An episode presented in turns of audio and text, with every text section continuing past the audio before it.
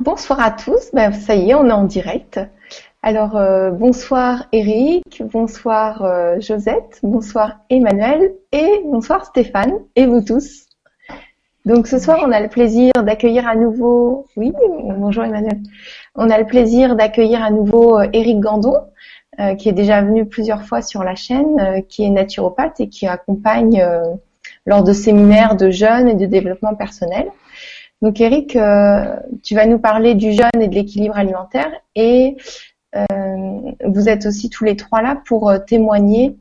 Bah, pour toi, Josette, c'est la fibromyalgie. Tout le monde va, parler, va témoigner et vous pourrez leur poser des questions. Et Eric, je te propose, pour ceux qui connaissent, te connaissent pas encore, de te présenter si tu veux bien. D'accord, merci. merci Gwen, merci à, nos, nos, témoins, donc Josette, Emmanuel, qui ont le courage, hein, qui ont le courage de jeûner, courage de changer leur alimentation et le courage de venir témoigner. Ça, c'est trois, fois merci hein, pour, euh, pour ce qu'ils font ici. Euh, donc, ben, moi, je suis Eric Gandon, je suis naturopathe, organise des séminaires de jeûne. Moi, je me suis soigné moi-même, euh, mais bon, j'en ai déjà parlé avec la naturopathie et le jeûne, donc je me suis soigné pour l'allergie. Et là, euh, pour montrer, on a déjà fait des, taux de témoignages, mais aussi pour montrer que euh, je ne suis pas un cas euh, unique. Il y a beaucoup de personnes qui se soignent avec le jeûne et l'alimentation. Et là, on a trois personnes, dont une s'est soignée de la fibromyalgie. La fibromyalgie, c'est une maladie très très handicapante où on a des douleurs en permanence. On n'arrive même plus à dormir tellement on a de douleurs. Euh, une autre personne, donc Emmanuel, qui s'est euh, soigné de gastrite et d'œdème. Et euh, Stéphane, qui lui s'est soigné de l'hypertension. Hein, parenthèse, l'hypertension, on a 150 000 personnes qui meurent chaque jour de, problèmes, de, problèmes du cœur, donc de maladies cardiovasculaires. Pas par jour, excusez-moi, par an. 150 000 personnes qui meurent par an. Donc ça fait quand même 400 personnes qui meurent chaque jour de, euh, maladies euh, cardiovasculaires. Donc, euh, et c'est une des principales causes de mortalité en France. Et, donc, avec le jeûne et le réglage alimentaire, on peut soigner ça. Voilà. je ne sais pas si je dois aller plus loin maintenant ou, chacun doit se présenter, puis on reviendra sur. Alors, ce qui peut être intéressant, c'est que tu nous en dises un petit peu plus, parce que je pense qu'il y a beaucoup de personnes qui sont impatientes d'en connaître un petit peu plus sur le jeûne, sur l'équilibre, l'équilibre alimentaire. Et, euh, et on pourra prendre des témoignages et des questions ensuite, si tu veux bien. Voilà, bah, le jeûne, c'est très simple. Le jeûne, c'est un, un, reset. Hein. C'est un reset, détoxination, on, on se nettoie. Euh, c'est également des prises de conscience, hein, parce que là, en ce moment, j'ai un groupe et on voit bien que les gens, au fur et à mesure du jeûne, prennent conscience de leur, euh, de leur de leur dépendance alimentaire, parce que quand on jeûne, euh, on jeûne à l'eau, donc on boit que de l'eau. Donc là, on est confronté totalement à, on, a, on rien pour compenser. Souvent, quand on fume, on arrête de fumer, on va compenser avec la nourriture, ou alors quand on mange de trop, on va compenser avec la cigarette ou autre chose, c'est-à-dire, euh, euh, ou alors on va compenser avec un excès de café ou alors. Mais là, quand on jeûne, il n'y a plus que de l'eau. Donc, on est on est face à nos dépendances, et donc c'est intéressant justement pour travailler, travailler les dépendances. Et euh, voilà, donc le, jeûne va permettre de faire un nettoyage de fond, un nettoyage de fond pour rapporter à la santé. Et derrière, et, c'est ça qui est intéressant, parce que le jeûne, forcément, ça va, ça va soigner.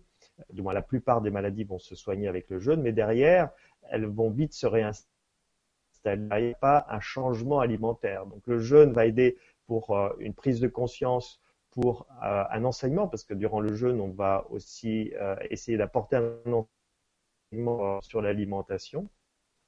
Et après le jeûne, il ben, faut mettre en place cette alimentation. Hein. Donc l'alimentation, elle va varier d'une personne à l'autre, mais en gros, c'est surtout avoir une alimentation équilibrée. En fait, ce qui, ce abîme le plus la santé aujourd'hui, c'est le tabac, l'alcool, donc l'alcool, y compris le vin, et ensuite, c'est la suralimentation. La suralimentation qui va arriver soit parce qu'on mange de trop, et on mange trop souvent et qu'on ne se dépense pas assez par rapport à ce qu'on mange, soit on grignote. Hein, on mange entre les repas, c'est assez terrible, le, grignotage. Donc, donc derrière, le jeûne, il va falloir pouvoir mettre une, une discipline. Alors, j'aime pas trop le mot discipline, mais une, voilà, un nouveau, un nouveau style de vie au niveau de l'alimentation pour, pour être en santé. Voilà, pour garder la santé obtenue avec le jeûne. D'accord, merci Eric. Je pense que tu auras des questions après. Euh, les auditeurs vont te poser des questions. Il y en a déjà quelques-unes. Alors, euh, Josette, est-ce que tu veux nous parler, euh, témoigner pour la fibromyalgie? Bien sûr. bonsoir à vous tous. Moi, donc j'ai 47 ans et j'ai été décelée fibromyalgique en 2004. Donc en 2004, j'ai commencé donc par aller voir tout un tas de, médecins et personne n'arrivait à mettre un mot euh, sur les douleurs. En fait, euh, euh, du psychologique, c'était de la dépression, enfin bon, j'en passais des meilleurs. Tous les fibromyalgiques savent de quoi je parle. Et il a fallu que j'arrive face à un docteur en Bretagne. Et euh, là, ce monsieur a mis euh, ce mot fibromyalgie.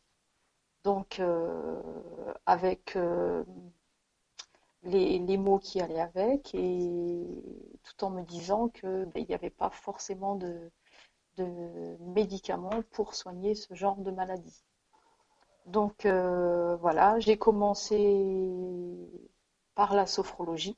Donc, il fallait déjà apprendre à connaître son corps et apprendre à connaître ses mots. Donc j'ai commencé par ça. Et du coup, de fil en aiguille, j'ai vu beaucoup, beaucoup de thérapeutes euh, de médecine parallèle parce que j'avais compris au fait que la médecine euh, générale pouvait pas grand-chose à ce genre de maladie. Après avoir essayé tout un tas de procédés médicamenteux, euh, je savais qu'il n'y avait rien qui fonctionnait. Donc j'ai commencé donc toutes les médecines parallèles euh, on pourra en reparler tout à l'heure si éventuellement euh, certaines personnes veulent savoir quoi. Et puis de fil en aiguille, euh, au fil des années, quand même, ça a demandé des années, cette fibromyalgie commençait à diminuer un petit peu. Les douleurs, je commençais soit à faire avec, ou j'avais quand même réglé certaines choses. Et le lâcher prise et lâcher le mental aident beaucoup dans ce genre de maladie. Et de fil en aiguille, euh, j'en suis arrivée en décembre l'année dernière, hein, où euh, j'ai entendu parler donc du jeûne. Et euh, je disais toujours qu'il me manquait une clé pour finir de guérir de cette fibromyalgie. Et donc j'ai appelé Eric par l'intermédiaire d'Hervé, que l'on connaît, et donc, euh, j'ai discuté beaucoup euh, par téléphone donc, euh, avec Eric. Et finalement, je me suis inscrite au jeûne en février 2016. Donc, j'ai fait mon, jeûne d'une semaine en 2016, février. Voilà. Ah, pardon, j'ai le micro coupé. D'accord, merci beaucoup Josette pour ton témoignage. Est-ce que Eric, tu veux ajouter quelque chose Oui. Donc, euh, Josette, euh, et, aujourd'hui, tu es, guérie, es comment, tu te sens comment? Aujourd'hui, donc depuis euh, février, où j'ai fait ma semaine de jeûne, mhm. on est arrivé au mercredi, voire le jeudi, où me dis, voilà, ben, je pense que on va voir la fin de semaine, mais je pense que tu es guérie de cette fibromyalgie. Et en effet, depuis février, je n'ai eu aucune douleur et aucune crise. Voilà. Donc moi, j'ai, j'ai, j'ai gagné mon combat. C'est génial. Donc, euh, en fait, la fibromyalgie, elle s'explique très bien par la toxine.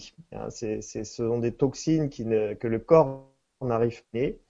Et euh, donc, euh, que le, voilà, le foie, les intestins, les, les, les, reins, monde n'arrive plus à éliminer. Ce sont des toxines qui restent dans le corps et qui, accumulées, au bout d'un moment, ça fait mal.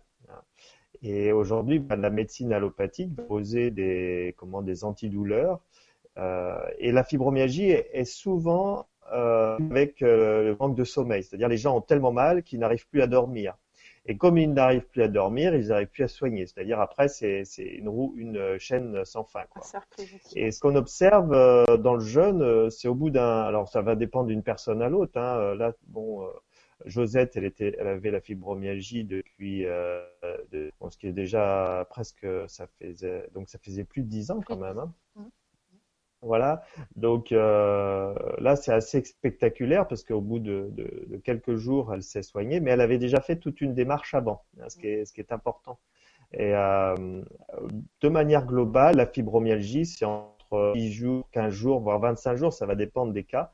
Mais il y a aussi cette démarche en parallèle qui est, qui est importante pour justement euh, lâcher prise, faire des prises de conscience, pour que ça soit une approche globale. Euh, mais là, bon, bah, j'ai encore un cas qui est, euh, c'était il y a 15 jours, je crois, ou trois semaines. Une personne qui avait la fibromyalgie depuis très longtemps, je me souviens plus, ça devait être une dizaine d'années. Et elle aussi, au bout du sixième jour, les douleurs sont parties. Mais bon, il faut encore attendre un peu parce que euh, elle était quand même toujours sous calmant. Et donc là, on attend le, le, résultat. Mais de manière générale, il y a beaucoup de personnes. Donc je sais qu'il y a beaucoup de personnes fibromyalgiques. Je ne sais pas combien de personnes. Hein, mais c'est dommage. C'est dommage qu'elles ne le sachent pas. Et je, et je félicite Josette de, de venir témoigner. Parce que si aujourd'hui, toutes les personnes qui avaient la fibromyalgie euh, avaient le courage de, de jeûner, je ne dis pas que tout le monde euh, pourrait s'en sortir, mais je sais que la, la, la la plupart euh, pourraient avoir une nette amélioration ou vraiment à guérison. Et c'est dommage parce que ce sont des personnes qui souffrent vraiment au martyr. Ce qui est très dans la fibromyalgie, c'est que vous, vous souffrez, mais les gens autour de vous ne voient pas que vous souffrez. C'est-à-dire, c'est, c'est une maladie, euh, il y a des maladies, ça se voit, il y a, des blessures, ou il y a... mais là, ça se voit pas. Et euh, même à un moment donné, la fibromyalgie, on pensait que c'était psychique, quoi, qu'il y avait, avait rien. Hein. Donc, euh, aujourd'hui, c'est c'est une vraie maladie, la douleur existe vraiment, c'est pas psychique. Euh, euh, c'est pas quelque chose de visible. Et donc j'encourage vraiment à, diffuser cette information autour de vous, parce que vous avez peut-être des, personnes qui ont la fibromyalgie autour de vous, que euh, avec le jeûne, on peut euh, nettement améliorer, voire guérir. Hein. Moi, j'ai plusieurs personnes, donc j'essaye d'avoir de plus en plus de témoignages. Le premier témoignage, c'était Martine. Donc maintenant, il y a Josette. Il y a aussi des témoignages écrits sur mon site. Donc vraiment, c'est pas un cas, ce sont pas des cas uniques. Euh, je dirais que 95% des personnes qui avaient la fibromyalgie qui sont venues sont sorties. Et celles qui se sont pas sorties, c'est celles qui ont euh, qui ont pas voulu changer leur hygiène de vie, c'est-à-dire qui avaient la fibromyalgie, qui continuaient de fumer à côté ou qui continuaient de, grignoter. C'est sûr que tant qu'on n'enlève pas les désordres euh, les désordres d'hygiène, bah, la fibromyalgie restera. Mais la personne qui est prête à faire l'effort de changer son hygiène, donc euh, s'il y a le tabac, arrêter le tabac, s'il y a grignotage, arrêter le grignotage, de faire le jeûne et puis peu de temps plus un travail euh, sur euh, sur les émotions, sur le psychisme, bah, c'est génial. Hein. Ça marche vraiment bien. Ça marche vraiment oui, c'est ce que tu proposes. C'est ça qui est vraiment génial en tes stages, parce qu'en plus il y a du développement personnel, il y a de la numérologie, euh, il y a des cours euh, sur l'alimentation, sur euh, l'importance de l'eau. Il y a des films le soir. Donc on s'ennuie pas hein, pendant une semaine. On se lève à 8h30, on a Qigong, prise de tension, on a des développements personnels. Après, on a peut-être le temps de faire une sieste ou un massage.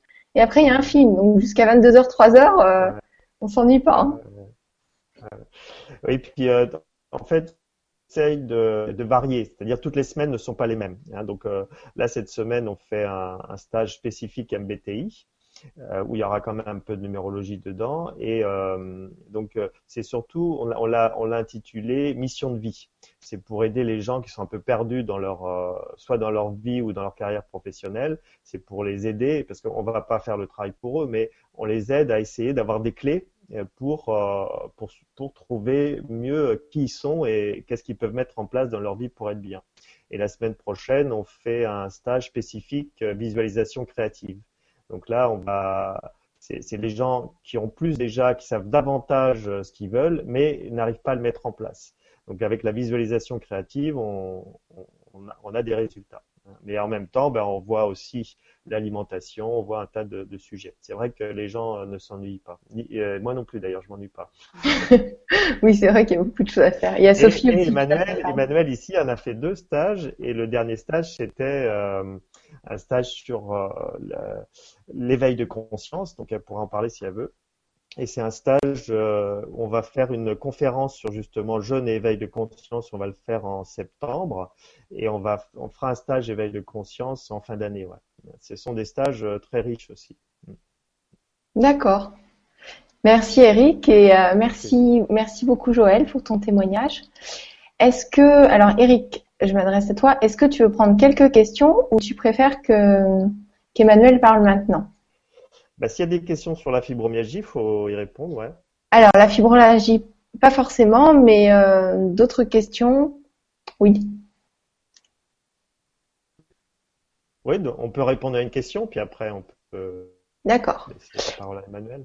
Alors, de toute façon, on a tout le temps, hein, encore une bonne heure et quart devant nous.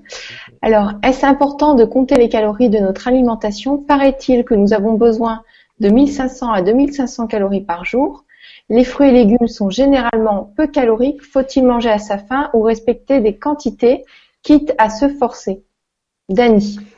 Alors, euh, bah, merci pour cette question. Non, en effet, euh, l'histoire de calories trop et de moins en moins. Pourquoi? Parce que euh, en fait, on voit bien qu'on n'a pas tous le, le, même métabolisme.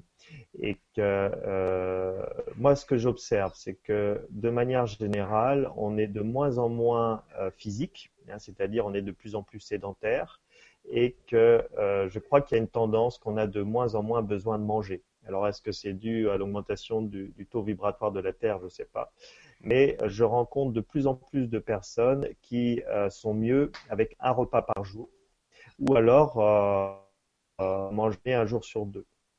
C'est pas mon cas parce que moi, mon cas, je, je mange je mange deux repas par jour, mais j'ai Sophie qui travaille avec moi et elle, elle mange qu'un repas par jour. Et donc, on peut tellement, si on mange qu'un repas par jour, on peut pas tellement se fier à, à ces systèmes de calories qui sont très euh, probablement juste de la part d'un nutritionniste. Euh, bon, bah, j'ai le cas de Chantal, par exemple. Hein. J'ai le cas de Chantal que j'ai en tête. Euh, cette personne avait un diabète, avait un diabète et du surpoids. Et donc elle, elle a d'abord suivi un régime euh, proposé par un nutritionniste qui était à, l'hôpital, donc c'est quelque chose de très sérieux, mais elle n'arrivait pas à mincir, elle n'arrivait pas à sortir de son diabète. Et euh, moi, on a fait plutôt quelque chose de, on a essayé plutôt d'adapter, c'est-à-dire on a réduit le nombre de repas. Donc on a enlevé le grignotage, bien sûr, mais on a aussi réduit le nombre de repas. Et là, elle a minci de 14 kilos. 14 kilos, euh, on n'est pas encore sûr pour le diabète, elle peut pas encore en parler, mais euh, je sais qu'il y a des nettes, améliorations pour le diabète. Et, euh, et donc on voit bien que ces histoires de calories peut-être ça peut fonctionner pour une certaine quantité de personnes, mais pour beaucoup de personnes, ça compte pas. Donc c'est plutôt s'observer, c'est-à-dire si je prends trois repas par jour, euh, est-ce que je continue de prendre du poids en permanence Donc peut-être trois repas par jour, c'est trop. si je prends deux repas par jour, est-ce que je me stabilise ou est-ce que je continue à prendre du poids? Et si eh ben, je suis mieux avec un repas par jour, c'est ce qu'il faut faire. Par contre, le repas devra être équilibré. Donc, quand je parle d'équilibre, c'est qu'il faudra dans le repas des crudités variées, parce qu'avec les crudités, on va apporter les, vitamines, euh, les, certains oligoéléments. Il faudra un féculent, donc soit pomme de terre, soit riz, soit du sarrasin, soit du quinoa, des choses comme ça. Et il faudra euh, une protéine animale, donc soit des œufs, soit du poisson, soit de la viande, ou soit des, huîtres, quoi. Hein. Donc un, repas équilibré, il ne s'agit pas d'enlever soit la viande, soit enlever un féculent. Tous ces, régimes où on enlève quelque chose, souvent on arrive à un déséquilibre, un déséquilibre notamment au niveau de la néoglucogénèse. Donc il faut rester un repas équilibré, repas traditionnel en fait, hein. euh, mais si on veut garder les, trois repas, c'est réduire les portions. Euh, ce qu'il faut savoir, qu'ils vivent longtemps, c'est démontré, c'est. Les gens qui vivent longtemps, c'est les gens qui mangent frugalement, qui mangent, euh, même s'ils mangent trois repas, ils mangent peu. Donc, euh, soit on arrive à manger peu euh, à chaque repas, soit le mieux c'est de manger deux repas. Et si on, voit qu'on est en excès, ben, c'est de se mettre à jeûner, jeûner une journée ou deux pour pour rééquilibrer. Et le jeûne un jour sur deux est excellent pour ça parce que on sait que le jeûne un jour sur deux, on, régule la, glycémie. Au niveau de la glycémie, c'est régulé. C'est pour ça qu'on soigne très bien les diabètes, les diabètes du type 2, hein, pas diabète du type 1, mais diabète de type 2 avec un jeûne un jour sur deux. Quand on peut le faire, parce qu'après, il y a toujours euh, une grosse part euh, psychique, c'est-à-dire dépendance à l'alimentation. Donc moi, je, parle principalement de ce qu'il faut faire. Après, pour le mettre en place, bah, il y a beaucoup de gens qui y arrivent. Hein, je parle de Chantal, elle, y est arrivée. Mais il y a aussi des gens qui ont une, une vraie dépendance à l'alimentation. C'est-à-dire pour eux, c'est impossible d'enlever un repas, c'est impossible de jeûner un jour sur deux. Donc là, certaines personnes vont résoudre ça dans le jeûne, et d'autres, le jeûne ne suffira pas. Il faudra plus un travail, euh, soit avec euh, le soit avec l'hypnothérapie. D'ailleurs, on, on va faire aussi, tiens, on parlait des jeunes, on va faire aussi un jeûne, une semaine de jeûne, une semaine de jeûne où il y aura jeûne plus hypnothérapie, justement pour le spécifique masseur. Hein. donc on va faire ça en fin d'année euh, où il y aura euh, Estelle, Estelle qui est une hypnothérapeute qui va venir euh, faire l'accompagnement pour ça. Mhm. Ah super. Et Sophie, elle a en formation aussi pour le FT. Sophie se forme donc on va, on, pourra bientôt faire aussi jeune EFT. Hmm. c'est génial. Alors, euh, si tu veux, Emmanuel, on, peut prendre ton témoignage? Oui, je vais vous donner mon témoignage. Donc moi, je suis venue aux jeunes euh, après un travail euh, psychologique suite à plusieurs années compliquées professionnellement. Euh, qui m'avait malmené bien sûr euh, au niveau euh, d'un stress et également parce que en même temps j'ai développé une anémie qui était très très forte, très sévère, puisque le fer dans la prise de sang était non traçable. Donc, je me suis rendu compte via bien sûr une médecine allopathique que ce fer non traçable était lié à un saignement au niveau d'un ulcère à l'estomac qui pour moi était indolore. Euh, mais qui était suffisant pour euh, saigner et donc euh, je ne pouvais pas constituer ma recharge en fer, ce qui provoquait une grande anémie. Bien sûr, la dimension stressante et psychologique et puis l'anémie maintenant, en tout cas l'ulcère, est très très liée. Donc j'ai d'abord débuté un travail psychologique qui avait déjà été mené mais qui se renouvelait à cette période-là. J'ai également travaillé avec euh, du yoga et de la méditation sur une pratique très régulière. Et j'ai envie de dire, à la fin de ce travail assez complet, il apparaissait nécessaire de faire ce qu'Eric a très euh, justement appelé un reset, c'est-à-dire mettre à zéro le corps, en tout cas lui permettre euh, de se de se poser lui dire qu'on l'avait compris et qu'on lui offrait un temps de de repos, de détoxination. C'était vraiment pour moi l'occasion de me poser et de mettre tout à, plat, à zéro. Donc ça a été très très important. Ce jeûne, je l'ai fait en juin l'an passé, donc juin 2015, sachant que je l'ai continué au retour à la maison euh, sur 12 jours avec une reprise alimentaire où j'ai repris pendant 8 mois une période d'alimentation à un repas par jour. Donc, qui a permis également euh, de continuer une, une perte de poids qui était nécessaire. Et par rapport aux œdèmes des membres inférieurs, euh, il s'est avéré que passé un certain seuil de, de poids, il n'y avait plus du tout d'œdème. Euh, malgré des vacances à 40 degrés, je n'ai pas membre inférieur. Donc ça a été la révolution pour moi, ça m'a vraiment changé la vie, sachant qu'en famille, il n'a pas été très compliqué tout, simplement de, dîner euh, en famille avec un rééquilibrage alimentaire. Mais de ne pas euh, déjeuner à midi ou tout simplement de prendre une boisson chaude, mais sans apport euh, solide. et ça, ça a été vraiment très bénéfique. Le fer suite au jeûne trois mois après était remonté sans prise de fer euh, par médication. Donc ça c'est important. Et, le fait de ne pas s'alimenter le matin ni le midi a fait que, bien sûr, l'ulcère a pu cicatriser. Et à l'examen gastro fibrocolo qui a été fait six mois après le jeûne, l'ulcère était cicatriciel. Donc ça, c'est vraiment très important. Euh, j'ai fait un deuxième jeûne avec Eric en octobre. Et euh, ce deuxième jeûne, en avril, pardon, je dis des bêtises, euh, a été un petit peu différent parce que la reprise alimentaire a été plus rapide. Et donc, peut-être que à ce moment-là, le rééquilibrage alimentaire a été plus complexe à mettre en place mais les vacances vont arriver et à nouveau, je vais repartir sur quelque chose qui est très sain et très bon pour moi par rapport à mes dépenses énergétiques, c'est-à-dire un seul repas par, euh, par jour de façon très équilibrée. Moi, je dois être à peu près à 60-65% de crudité et euh, 30% de, de protéines et peu, très peu de féculents, mais euh, il y a tout de même une prise pour que ce soit associé à la protéine, Eric expliquerait ça très bien, euh, et que ce soit vraiment efficace euh, et digeste euh, pour l'estomac.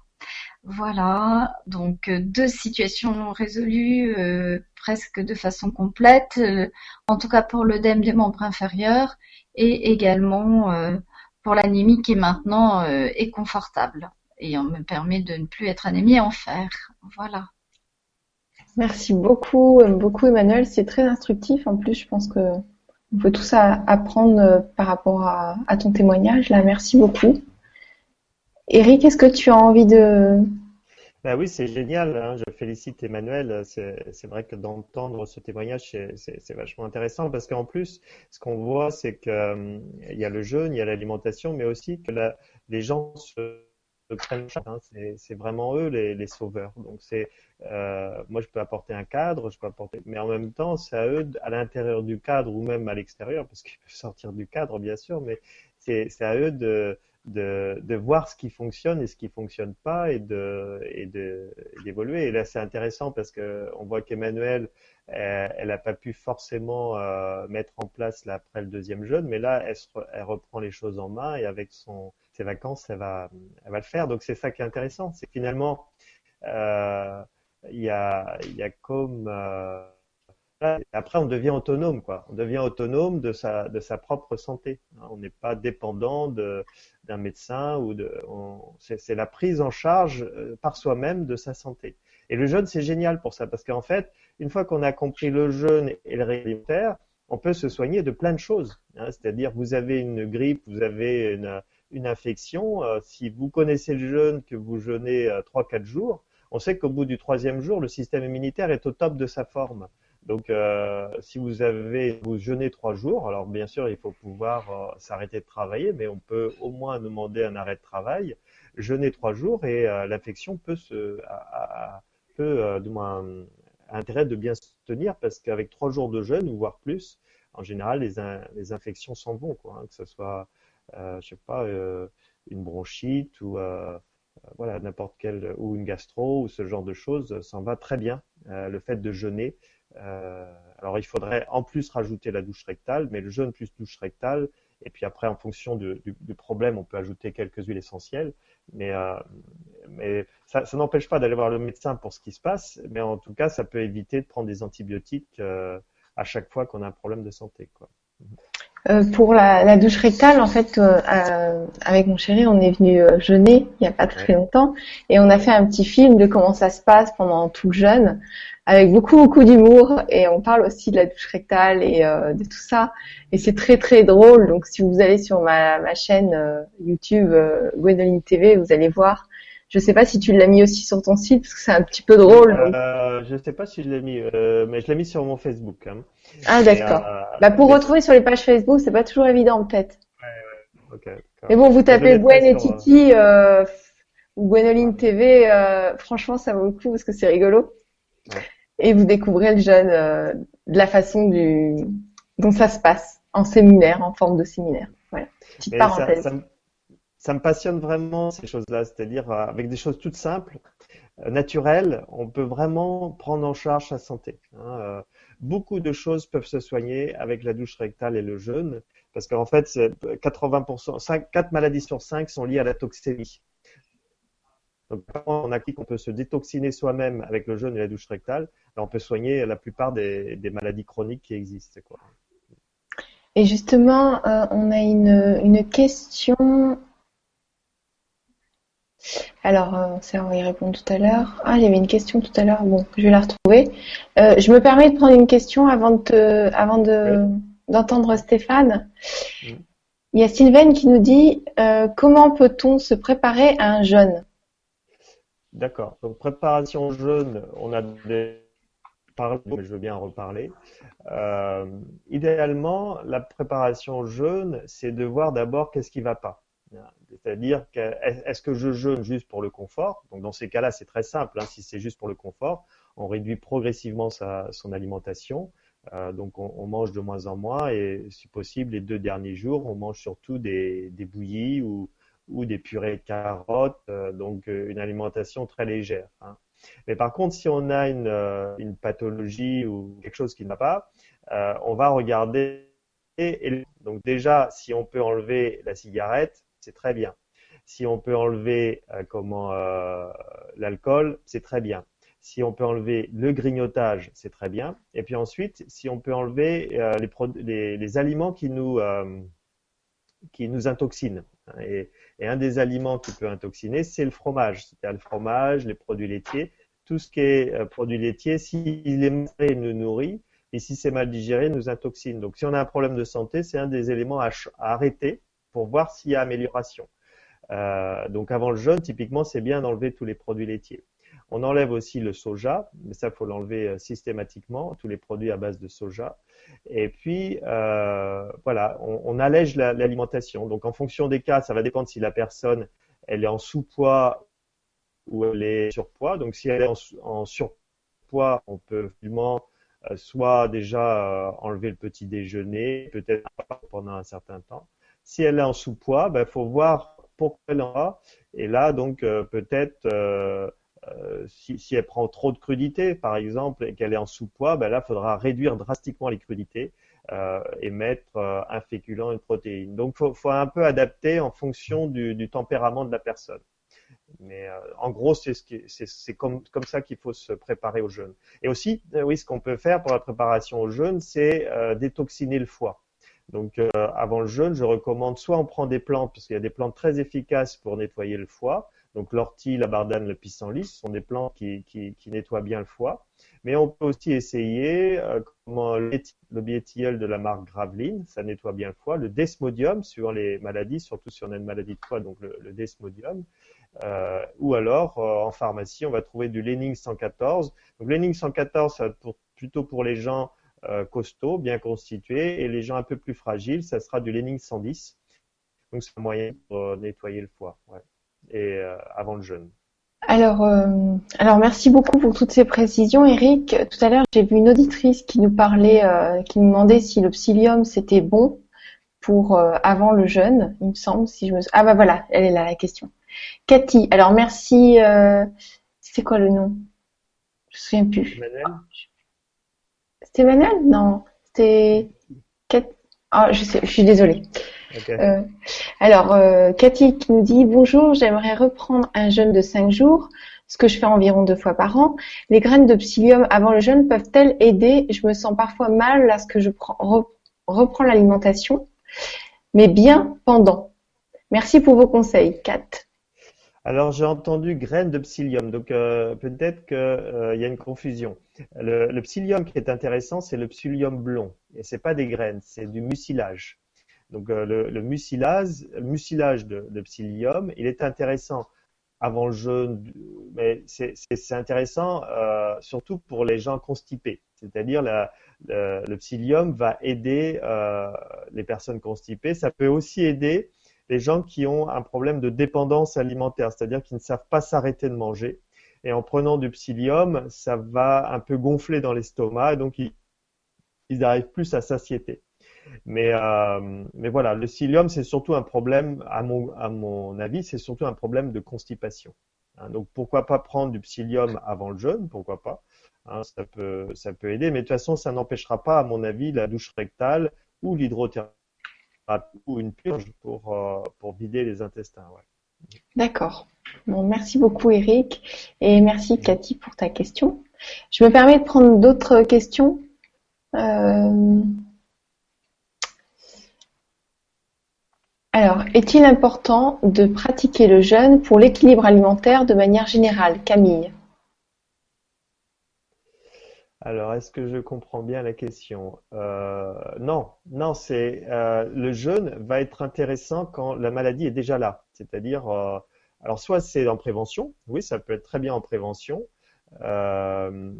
ou ensuite c'est ce que la maladie est déjà là, donc ça permet de faire un reset et de détoxiner à fond, donc la maladie, de, de soit la faire reculer, soit de, faire partie de la maladie. Mais si la personne est en bonne santé et qu'elle, euh, au niveau, elle est satisfaite de son poids, le, jeûne, en fait, euh, je dirais qu'il n'est pas indispensable. On peut euh, simplement manger très peu. Hein, les gens qui mangent très peu, qui mangeraient un repas par jour ou qui mangent frugalement, s'en portent très bien. C'est-à-dire le, le jeûne n'est pas obligatoire. Mais voilà, le, fait de manger très peu, frugalement, ça peut aussi être un, une bonne chose à faire, quoi. Donc je ne sais pas si je réponds bien à la question. Si, si je pense que tu je, réponds je bien. dire que le jeûne est indispensable.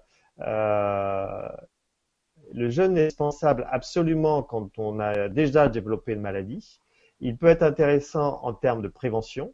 Après, il peut être intéressant pour d'autres raisons si on veut faire un, un travail euh, spirituel. C'est extrêmement intéressant pour un travail spirituel. Et ensuite, le jeûne euh, n'est pas obligatoire. C'est-à-dire, si la personne va bien, bah, ce qu'elle peut simplement faire, c'est manger frugalement. C'est-à-dire euh, sortir de table avec la faim. Donc, ça veut dire, elle met tout dans une assiette. Elle s'assure d'en avoir pas beaucoup. Tout dans une assiette. Et elle mange que ça. Aujourd'hui, c'est vrai, quand on se met à table, des fois, on se met une assiette, une deuxième assiette, il reste des restes. Donc, on n'arrête jamais, quoi. Hein. Euh, et puis en même temps, on peut regarder la télé, on fait d'autres choses, donc on n'est pas vraiment conscient de ce que l'on mange. Mais si on veut euh, vraiment faire du bien à son corps, ben c'est de manger à quelque chose d'équilibré, mais on, et ça on le fait deux fois par jour et c'est très bien. Même s'il y a un peu de faim, c'est pas grave d'avoir. Aujourd'hui, on est dans une société où la faim est un malheur. Mais non, en fait, la, faim n'est pas grave. Forcément, avant-guerre, nos parents euh, manquaient un peu de nourriture parfois. Pendant la guerre, ils en ont vraiment manqué. Et après la guerre, ben voilà, on est, est venu une génération euh, qui a eu vraiment l'abondance avec le frigidaire. Et, et je pense qu'on on mange beaucoup trop. Et c'est ce qui se passe surtout en France euh, un petit peu, mais surtout aux États-Unis, où là on voit c'est carrément des grosses dérives de l'alimentation. Les gens mangent tout le temps et ils ont, il y a des grosses souffrances euh, de, de surpoids. Hein. Mais euh, euh, si on peut avoir une alimentation équilibrée, légère, bah, ça c'est l'idéal. Mais comme on n'y arrive pas toujours, bah, de temps en temps on s'arrête, on jeûne et ça permet de rattraper euh, ce qui a été euh, pris en, trop grosse quantité. Mm. C'est vrai qu'aux États-Unis, euh, j'y étais il n'y a pas très longtemps là pour visiter justement les patchs bien-être Forever Green là. Mais alors, ils sont, euh, ils sont, en fait, la, la, quand, quand on s'organe et qu'on est plutôt de taille de moyenne normale, en France, bon, on se dit on est dans la moyenne, mais eux, comme la moyenne, elle est de plus en plus grosse. En fait, à, à force, on s'habitue aux personnes qui font deux ou trois fois notre notre notre taille, et ça devient normal. Donc du coup, les gens ils se préoccupent plus, même s'ils ont des douleurs. Et c'est vrai que même dans des entreprises santé, il peut y avoir du, du coca ouais. euh, mmh. ou des ou des choses vraiment néfastes pour le corps. Mmh. Donc c'est c'est assez. Le voyage intéressant à faire, c'est le voyage en Inde et après le voyage aux États-Unis. On voit les, les gros ah ouais. Ah ouais, c'est incroyable. Euh, après bon, après si les gens sont en bonne santé, ça va, mais en général, il euh, y a, y a la, à côté de ça, ils sont en mauvaise santé. Mmh. Et, et, on sait que quand on mange trop, on raccourcit sa durée de vie. Ça, ça a été démontré en laboratoire, on le voit en laboratoire.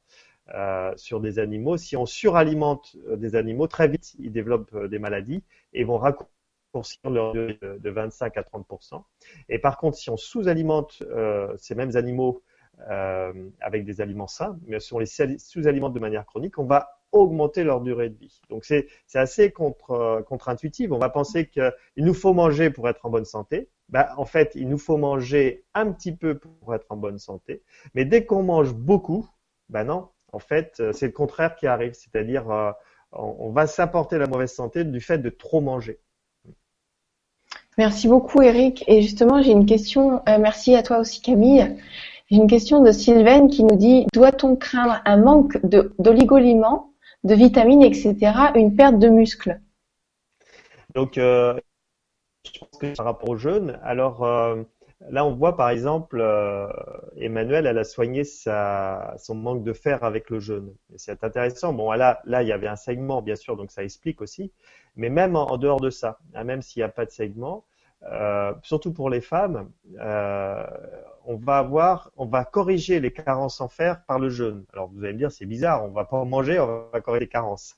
Mais je parle pour. Alors comment expliquer qu'on va corriger des carences en fer pour le jeûne Il y a deux explications. Quand on va jeûner, euh, on va dans le sang va se retrouver beaucoup plus de fer. C'est-à-dire, normalement, on multiplie euh, par 3 sa quantité de fer dans le sang et c'est dû en fait à, la fonte. Hein. Il, y a, une fonte, mais il y a une retention du fer. Donc, euh, si on fait une prise de sang euh, après le jeûne, on voit qu'il y a trois fois plus dans le sang. Ça, c'est une chose. Mais il y a, autre chose, c'est que, surtout pour vous les femmes, vous avez un émonctoire qui est l'organe génital. Donc, vous avez vos règles, donc pour les femmes réglées.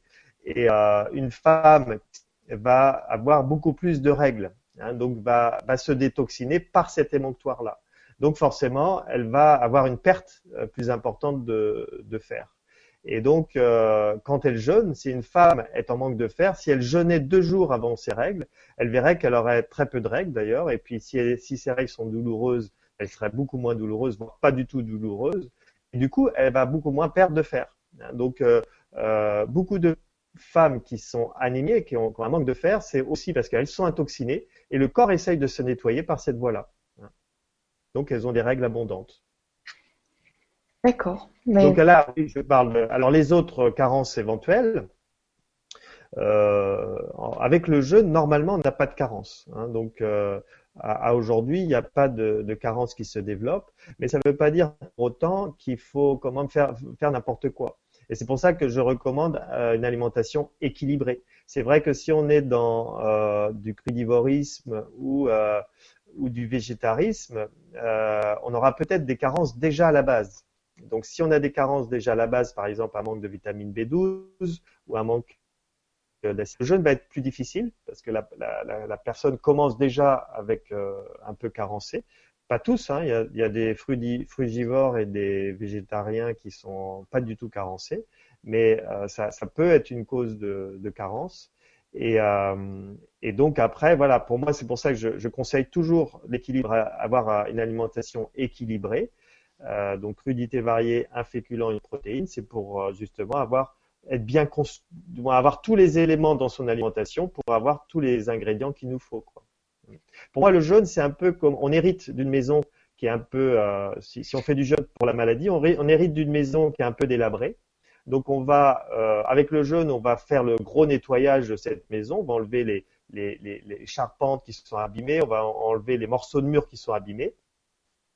Et euh, après le jeûne, il faut bien s'alimenter, justement, il faut pour que cette maison se constitue avec des aliments, euh, des, des, éléments solides. C'est-à-dire, si la charpente était abîmée, on va pouvoir remettre du bois, une belle charpente. Si le mur était abîmé, on va remettre un, un mur bien solide. Euh, si après le jeûne, on, on se réalimente pas tout à fait équilibré, ben, on peut manquer d'éléments pour, euh, pour bien se reconstruire. Mm. D'accord. Merci Eric. Mm. Et, euh, merci, merci. et merci Sylvaine pour ta question. Alors euh, Stéphane, est-ce que tu veux partager avec nous? Alors tu as ton oui, micro? Ah voilà. euh, bonsoir à tous. Oui, oui, je vais vous parler donc de ma petite expérience de contre-santé. J'ai des problèmes d'hypertension et euh, depuis quelques années, c'était vraiment de façon sporadique. De temps en temps, ça me prenait et après ça s'arrêtait. Je l'ai détecté parce que j'avais des petits soucis, des petits malaises donc après, je suis allé voir le médecin. Il m'a donné un hypotenseur. Donc le, ça marchait bien. Mais au fur et à mesure, ça marchait plus trop. J'ai augmenté la, le dosage. Et puis euh, voilà, je suis tombé. Euh, bon, il y avait des réflexions derrière, des lectures. Je suis tombé sur le flyer euh, en décembre dernier de d'Eric. Et puis j'ai fait ce, ce stage donc dans l'Anjou de, de jeunes. Et ben voilà, plus de problèmes de tension et plus de médicaments. Donc liberté. Donc génial. Je sais pas quoi dire de plus. Et aussi j'avais des problèmes de sommeil qui n'existent plus je me rendors beaucoup mieux qu'avant. Plus rien à voir. Une semaine, voilà. C'est un peu court, hein, le témoignage, mais. Mais en fait, ça fait magique. J'étais super content, quoi. Et en plus, euh, l'autre outil, c'est le réglage alimentaire. C'est ça qui est génial parce que euh, là, j'ai repris un petit peu, mais il y a du monde qui passe à la maison, c'est les vacances, il y a des visites. Mais il suffit de régler euh, euh, l'aiguille euh, suivant les proportions de protéines ou de lipides et de crudités variées, voire on peut rajouter des légumes cuits et, et, tout change. Et si ça suffit pas, on peut passer à deux ou un repas. Donc euh, c'est c'est facile, beaucoup plus facile que que le médicament mm. que j'ai pris en tout cas. C'est génial parce que tu abordes ça vraiment d'une façon très très simple et très facile donc peut-être toi tu l'as vécu comme ça et, euh, et c'est chouette de, de, voir aussi qu'on peut le, le, le, vivre comme ça. Oui. Et euh, pendant le stage, euh, moi j'ai toujours eu faim. Je sais qu'il y a eu des personnes du groupe qui au bout du troisième jour n'avaient plus rien, enfin pas d'envie de, de, manger. Moi j'avais envie, mais bon, c'était pas une souffrance, même pas une gêne. Et puis c'est surtout que le stage, on est on est en groupe déjà, on est bien périmétré avec Eric et Sophie et, euh, et d'autres intervenants. Il y en a beaucoup d'ateliers, donc euh, on voit pas le temps passer jusqu'à tard avec le film et voilà. C'est c'est assez magique quoi. Une semaine et hop, c'est c'est fini. En tout cas, ça a été mon expérience. Mm. Merci beaucoup. Merci. Merci. Si je peux, c'est très important l'expérience de, de Stéphane, parce que comme je vous disais, c'est aujourd'hui la, la, cause numéro un de la mortalité en France. C'est-à-dire, euh, on a euh, 150 000 personnes par an, donc 22% euh, des mortalités, qui sont dues euh, aux problèmes cardiovasculaires, donc euh, dont, dont l'hypertension, hein, l'hypertension, voilà. Et, c'est dommage que le jeune ne soit pas connu parce que franchement, tout qui meurent, qui deviennent malades, qui prennent des hypotenseurs, Hein, ils prennent des, hypotenseurs ou le cardégique donc euh, pour fluidifier le sang, alors qu'il suffirait de jeûner, parce que les hypotenseurs sont pas secondaires. Donc je ne sais pas si euh, peut-être ces femmes n'avaient pas ces effets secondaires, mais à terme, les hypotenseurs, il y a des gens qui développent euh, des dépressions, il y en a qui perdent leur libido, il y en a qui voilà. Il y a des, vrais effets secondaires. Et, en fait, mettre un hypotenseur sur euh, l'hypertension. Je dirais qu'il faut le faire parce que euh, quand on n'a pas le choix, quand on est hypertendu, il faut le faire dans l'urgence. Mais après, il faut se demander, il faut se poser la question si je peux jeûner, ben, autant jeûner, changer son alimentation et tout doucement se démédicaliser quand c'est possible. Parce que euh, pour moi, l'hypertension, c'est le corps qui est en train de dire là, il y a quelque chose qui va plus. C'est-à-dire, ce qui va plus dans mon alimentation, dans mon hygiène de vie. Et, et qu'est-ce que font la plupart des personnes Et c'est pas une critique, hein, c'est juste que je pense que les gens ne sont pas au courant. Faut les faut les informer. Qu'est-ce que font la plupart des gens? Ils vont au, au médecin. Le médecin lui-même sans doute pas très informé ou lui-même euh, n'a pas le temps d'informer de, le patient qu'il faudrait qu'il change son alimentation, ou alors il baisse les bras parce que c'est vrai que des fois les médecins n'ont pas le temps, n'ont pas le temps de, de, à consacrer pour euh, parce que changer son alimentation ça se fait pas en cinq minutes quoi, hein, et, jeûner ça se fait pas non plus en cinq minutes. Donc c'est dommage que que, que que l'information circule pas euh, suffisamment parce que là, il y a, énormément de personnes pour qui ça pourrait aider. Ça pourrait aider euh, de jeûner, changer son alimentation pour sortir de l'hypertension. Aujourd'hui, il y a deux, euh, on observe deux choses dans l'hypertension. Il y a soit les gens qui sont euh, c'est-à-dire qui sont à 18, 20 euh, ou plus de tension et qui ont des malaises, comme avait Stéphane. Donc là, ces gens-là, il faut absolument qu'ils se mettent sous hypotenseur et qui euh, suivent soit un jeûne euh, puis suivi d'un réglage alimentaire qu'ils veulent sortir.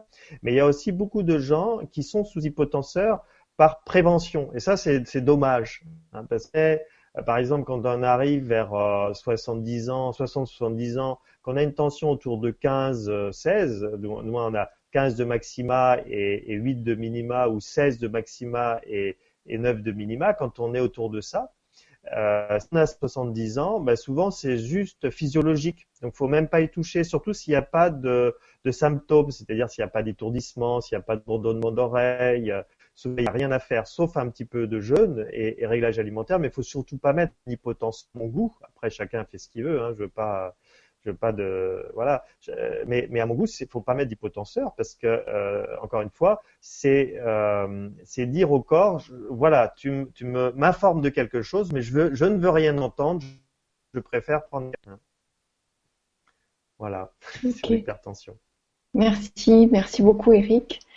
Et euh, donc du coup on peut reprendre une, une autre question avec merveilleuse joie joie qui nous dit je suis trop maigre 37 kilos au lieu de 53 euh, hypothyroïdie, intoxication au mercure, intestin poreux, syndrome du côlon irritable, envahissement par euh, candidat albiquin. Je sais pas si c'est albiquin. Je sais pas si albican, albican. Voilà, il me semblait bien qu'il y avait un truc.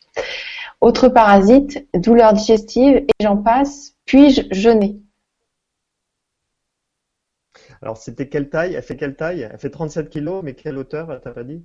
Bah, Elle dit 37 kilos au lieu de 53. Ouais. Donc pour elle, il lui manque Il faudrait voir sa taille.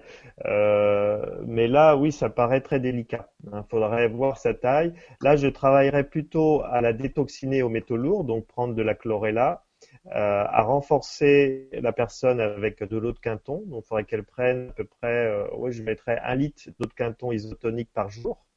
Euh, détoxiner avec la chlorella. Il faudrait qu'elle fasse des douches rectales si elle a les intestins poreux.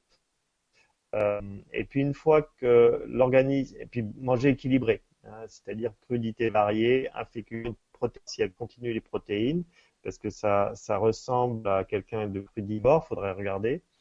Et le jus d'ortie, euh, le, plantain, c'est le jus d'ortie pourrait lui faire du bien, mais pas en trop grosse quantité, parce que comme elle est très amaigrie, ça va être difficile à digérer pour elle. Donc, il faut ah, qu'elle prenne une alimentation très digeste.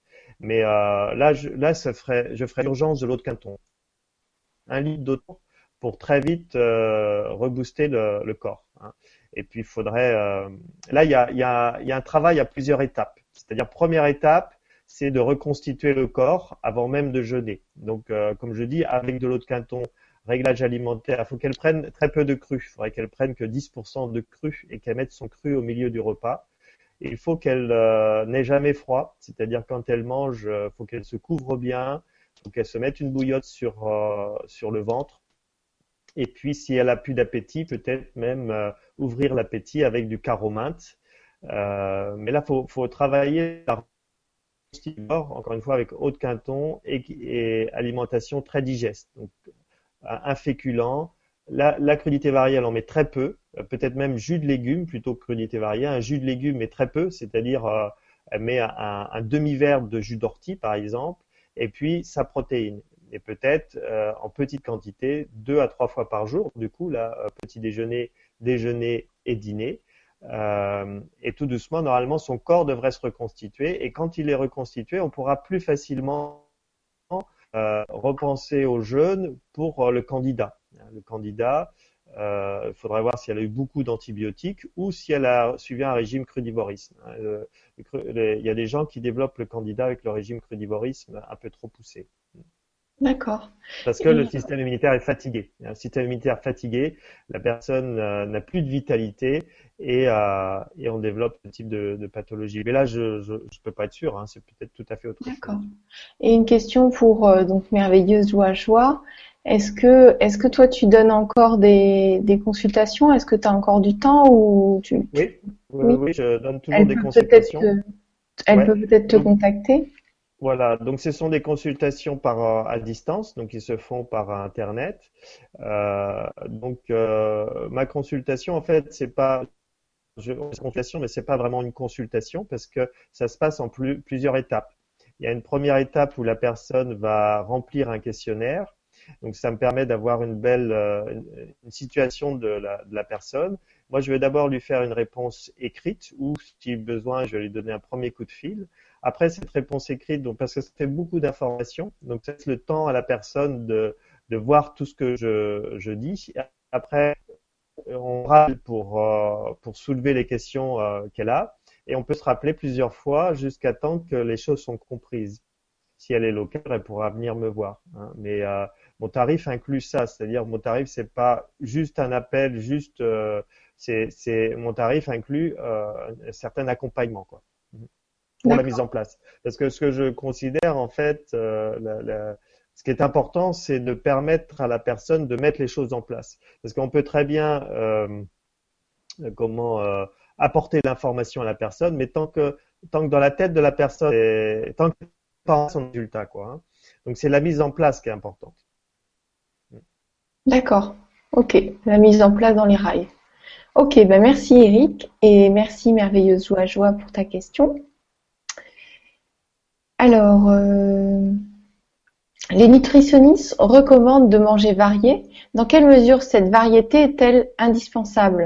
Les animaux, par exemple, semblent manger toujours à peu près les mêmes aliments et nos ancêtres préhistoriques mangeaient ce qu'ils trouvaient.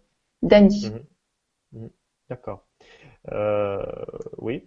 Donc, euh, bah, en fait, euh, la variété, c'est aussi le plaisir, hein, parce que c'est vrai que déjà, comme, comme je vous dis, c'est de manger moins. Donc déjà, pour certaines personnes, mais normalement, en mangeant moins, on a quand même du plaisir. Hein. il y a le plaisir dans la quantité. Donc déjà, on va enlever du plaisir pour certaines personnes. Donc, je vais vous dire la cigarette, je vais vous dire d'enlever l'alcool, dont le vin. Donc c'est pour certaines personnes, c'est symbolique tout ça. Il y, a, il y a, du plaisir en moins. Mais je vous rassure, on, on se fait vraiment plaisir avec une alimentation équilibrée. Et après, la variété, ça va apporter, euh, parce que c'est vrai que si on mange tous les jours euh, euh, sa salade verte, tous les jours du riz et tous les jours son poisson, à bout d'un moment, on va dire, bah, c'est un peu toujours la même chose. Donc la variété, c'est aussi pour, pour le plaisir gastronomique. Donc un jour ça va, un jour le, le, féculent ça va être du sarrasin, un jour le féculent ça va être des pommes de terre, ça, soit, ça peut pommes de terre à l'eau ou pommes de terre sautées, puis un autre jour ça va être euh, du riz noir, un, autre jour ça va être euh, du quinoa, c'est pour varier quoi. Hein. Et pareil pour euh, les, protéines, un jour ça va être des œufs, donc ça peut être des œufs à la coque. C'est très bien de manger des coques, surtout si si ce sont des poules qui mangent de l'herbe parce que là, les œufs, le, dans l'œuf, si vous voulez, le, jaune, euh, non, le, le, blanc, faut qu'il soit cuit, parce qu'il sera plus digéré, mieux digéré quand il est cuit. Mais le jaune, lui, euh, c'est bien quand il est cru ou presque cru, parce que vous avez les oméga 3 les oméga 3 que si ce sont des œufs dont les poules mangent de l'herbe. Hein. Si ce ne sont pas des œufs bio ou, les poules mangent pas d'herbe, c'est pas même pas la peine d'en manger. Mais, euh, donc euh, les œufs, on peut les avoir à la coque, mais de temps en temps on peut les faire durs, d'autres fois on les fera moller, d'autres fois voilà, donc c'est la diversité à la fois du produit, mais aussi de la cuisson. Et puis après, ben, c'est pareil dans le poisson. Hein. On peut avoir euh, euh, donc un jour ça sera peut-être des sardines, d'autres jours ça sera du maquereau, euh, voilà. Et puis après dans la viande, ben, on peut faire de, la vie de, de, du veau ou, de, ou des viandes rouges de manière à varier. Hein. Et puis si on n'a pas un problème de poids, on peut se faire un petit dessert. Et par contre, si on a un problème de poids, on, on, on peut aussi se faire un dessert, mais on réduit les féculents. Hein, voilà. Donc euh, la variété, c'est pour moi, c'est le plaisir. C'est le plaisir. Euh, euh, et c'est bien de prendre les choses, les produits frais, les produits qu'on va transformer nous-mêmes et de saison, hein, de saison. Voilà. D'accord, merci beaucoup Eric et merci Dani merci, pour, pour, la question. Alors, bonsoir à tous. Mes médicaments ne pouvant pas être arrêtés, est-ce est toxique de jeûner pour moi? Merci, notre Père galactique.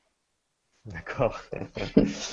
non, pas du tout. En fait, euh, on peut très bien continuer les médicaments et jeûner. Et même, je dirais, on est moins affecté en jeûnant avec euh, les médicaments. Après, il peut y avoir un problème au niveau de l'estomac. Donc, alors après, c'est pour voir euh, s'il est mis l'estomac ou pas mais euh, les, les le corps est plus protégé dans le jeûne qu'en dehors du jeûne. Et ça, on a la preuve avec les chimios. C'est-à-dire aujourd'hui, quelqu'un qui est sous chimio, s'il mange, il va avoir beaucoup d'effets secondaires, perte de cheveux, fatigue, etc., voire vomissement. Et s'il jeûne pendant la chimio, il aura plus ces effets secondaires. Alors, il faut qu'il jeûne quand même trois jours avant la chimio et pendant la chimio. Et pourquoi ça? C'est parce qu'en fait, euh, quand on jeûne, le, le, génotype de nos cellules euh, change. C'est-à-dire nos, nos cellules sont dans un stress et comme elles sont dans un stress, elles doivent s'adapter à ce stress. D'abord, il n'y a plus de glucose, donc elles doivent se nourrir de, de corps cétoniques et euh, elles se protègent parce qu'elles elles, doivent dépenser moins d'énergie entre guillemets parce que le corps est un peu en hibernation et donc il y a, il y a un changement qui s'opère dans le dans le génotype de, de la cellule et, et, ce changement fait que la cellule ne va va être protégée de la chimio. C'est génial hein, c'est Walter Longo qui a découvert ça. Donc la cellule va être protégée de la chimio. Sauf si c'est une cellule cancéreuse. Ça c'est encore doublement génial. Parce que ça veut dire que si la cellule est saine, elle va pas être atteinte de la chimio, donc il n'y aura pas d'effet secondaire. Mais si la cellule est malade, elle est cancéreuse, elle, elle va être atteinte de la chimio, et, euh, et donc mieux, ça permet d'avoir une chimio beaucoup mieux ciblée.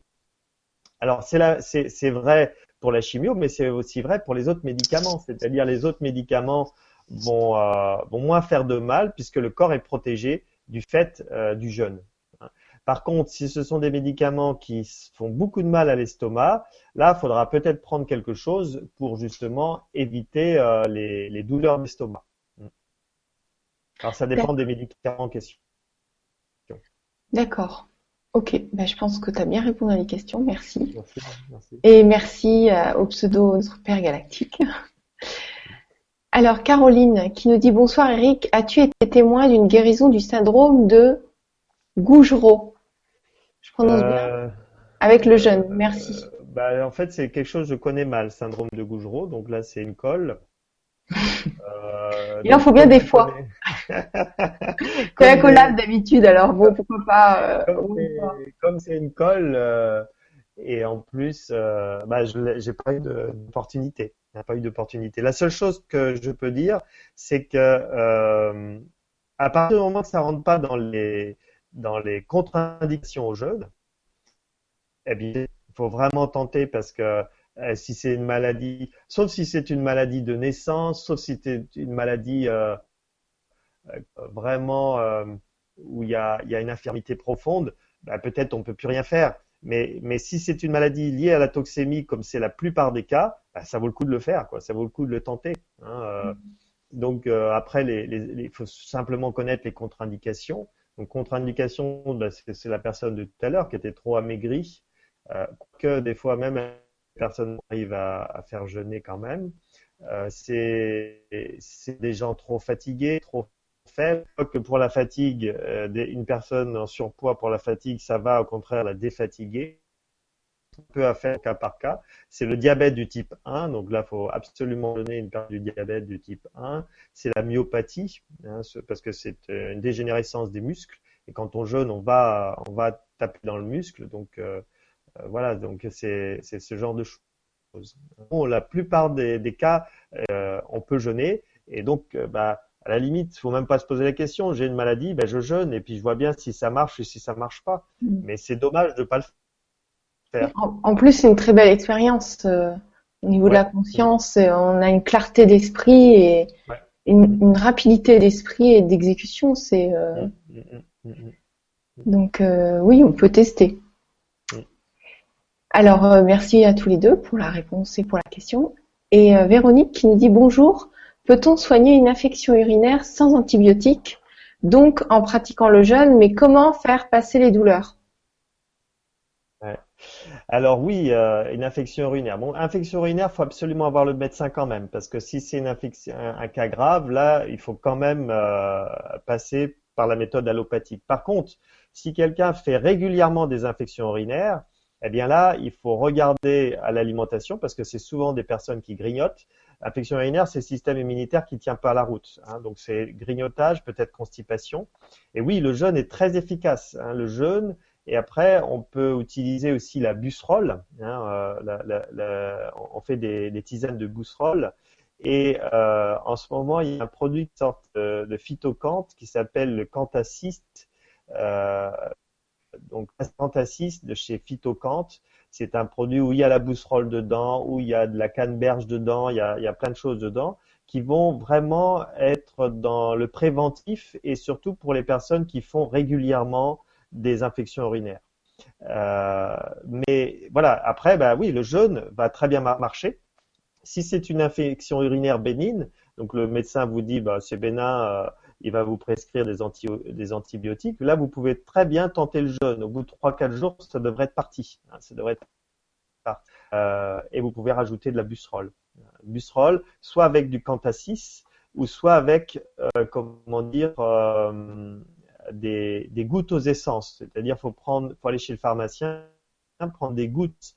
Vous, mettez 15 gouttes de gouttes aux essences dans, dans la busserole et vous buvez ça plusieurs fois par jour et, euh, et ça c'est efficace sur les, les, infections urinaires. Mm. D'accord, ok. Bon, ben merci Eric et merci Véronique pour ta question. Alors, Cathy qui nous dit Merci pour ta réponse, Eric. Faire un jeûne sans douche rectale ou nettoyage de l'intestin peut-il être néfaste? Je ne le fais pas toujours et je me demande si ce n'est pas la cause de ma difficulté lors de la reprise alimentaire. Encore merci, Kat. Ben, en fait, euh, c'est dommage de pas faire une douche rectale parce qu'on se prive en fait, on se prive euh, de beaucoup de choses.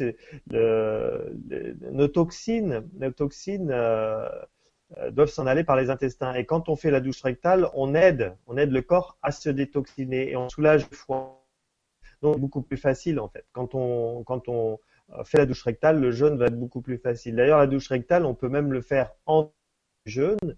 Ça va aider le corps à se détoxiner, le foie à se détoxiner. Donc c'est même une pratique que je recommande à toutes les personnes intoxinées euh, à faire. Hein. Ça, on, peut, on peut faire la douche rectale tous les jours tant qu'on est malade. Quelqu'un qui a une hypertrophie de la prostate, il peut faire la douche rectale tous les jours. Quelqu'un qui a euh, un fibromutérin, il peut faire la douche rectal tous les jours, juste son problème de santé s'améliore. Et après, tout doucement, il espace et puis il arrête. Donc, euh, la douche rectale pendant le jeûne, pour moi, je ne veux pas dire obligatoire, mais elle va être un aide considérable, une aide considérable.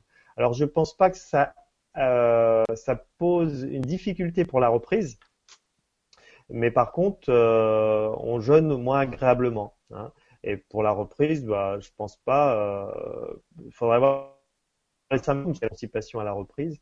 Mais à la reprise, ce qu'il faut, c'est surtout prendre beaucoup de jus. Il faut prendre beaucoup de liquide. Hein, donc, euh, des bouillons ou des jus de légumes, ce genre de choses. Donc, du liquide à, la reprise. Ok, merci Eric et merci Cathy. Alors, Dani qui est de retour avec nous, qui nous dit certaines personnes disent qu'elles ne peuvent pas jeûner parce qu'elles ont le vertige et craignent une syncope si elles sautent un repas. Est-ce un mauvais signe de santé? Avez-vous des solutions ou des conseils pour elle? Et Là, j'aimerais bien que Josette ou que Stéphane nous disent, eux, ce qu'ils ont vécu. Josette, est-ce que tu as des choses à dire sur les vertiges? euh, Alors, euh, vertige, euh, on ne peut pas dire que j'ai fait des vertiges pendant ma semaine de jeûne. j'ai juste eu un massage avec euh, l'argile. avec euh, Émilie ou, ou, Geneviève? Euh, C'était, je sais plus, Eric, tu te souviens? Ça doit être avec Christine. C'est Christine. Ah, Christine, voilà, Christine, c'est ça. Et j'ai fait un malaise vagal, mais en sortant du, du bain chaud. Mais rien de grave, rien, rien de grave. Non, non, ça s'est très vite rétabli. Euh, le, corps, il tourne beaucoup au ralenti hein, lors du jeûne. Euh, donc, euh, c'est normal qu'il y ait des, qu'il y ait des, baisses de, de, tension ou de choses comme ça. Mais euh, il n'y a rien de grave, il faut surtout pas s'inquiéter. Puis en plus, on est super bien entouré. nous, on avait Sophie, donc qui était avec nous, donc une infirmière, donc il n'y a pas de souci de ce côté-là. Ok, donc euh, j'espère, je pense qu'on euh, a répondu à une partie de la question. Je vais compléter si tu veux. En fait, les, euh, beaucoup de gens justement ne, ont peur du jeûne à cause de ça. C'est-à-dire le jeûne, dans le jeûne, on va avoir des symptômes de maladie. On va avoir l'impression d'être malade. Donc on va avoir euh, de la fatigue, ou de, la, tension euh, ou, même baisse de, vitalité. Et quand on se lève un peu trop vite, on va avoir la tête qui tourne. Ou si on a un bain trop chaud, donc c'est ce qui s'est passé pour Josette, s'il y a, s'il y a un, écart de température, on peut aller jusqu'au malaise vagal. Mais euh, il faut pas avoir peur de ça. C'est vrai que ça fait peur. Ça fait peur même les médecins. Donc les médecins vont dire d'arrêter le jeûne euh, parce qu'ils vont associer ça à la maladie. Et ça, ça n'a rien à voir. C'est juste euh, voilà un peu de faiblesse et, euh, et, c'est pas dangereux. C'est-à-dire il y a, y a, aucun danger à avoir un, malaise vagal ou la tête qui tourne. C'est classique. En général, plus on jeûne, moins on a ça. Et c'est surtout au début du jeûne, normalement. Après, euh, au bout de 4-5 jours de jeûne, normalement, ça se tombe. En même temps, on fait de plus en plus attention, c'est-à-dire euh, on sait qu'il ne faut pas euh, avoir un écart de température trop fort ou, comment dire se lever trop vite. Hein, mais on, s'habitue à cet état. C'est un état un peu différent. On n'est pas comme d'habitude. Alors il y en a qui vont même dire, au bout d'un moment, il y a comme un état d'ivresse, hein, c'est-à-dire plusieurs jeûneurs comparent un peu cet état à de l'ivresse. Hein, donc ça, ça, peut apporter de la gaieté pour certains, d'autres de l'inquiétude, mais il n'y a pas à s'inquiéter en fait. Mhm. Ce n'est pas dangereux. Ok, merci d'avoir complété pour la deuxième partie de la question. Alors, merci à toi aussi, Dani. Il y a hum, Michia qui nous dit Merci Emmanuel, votre témoignage me parle. Sans parler des mêmes symptômes, j'ai des problèmes d'anémie, prise de poids incontrôlée, J'avoue que malgré toutes les solutions que j'ai essayées pour retrouver un équilibre, jusqu'à présent, je n'ai pas réussi. Voilà, c'était un commentaire. Je ne sais pas si Eric, tu veux ajouter quelque chose. Non, ben voilà, c'est ça, oui, c'est voilà le.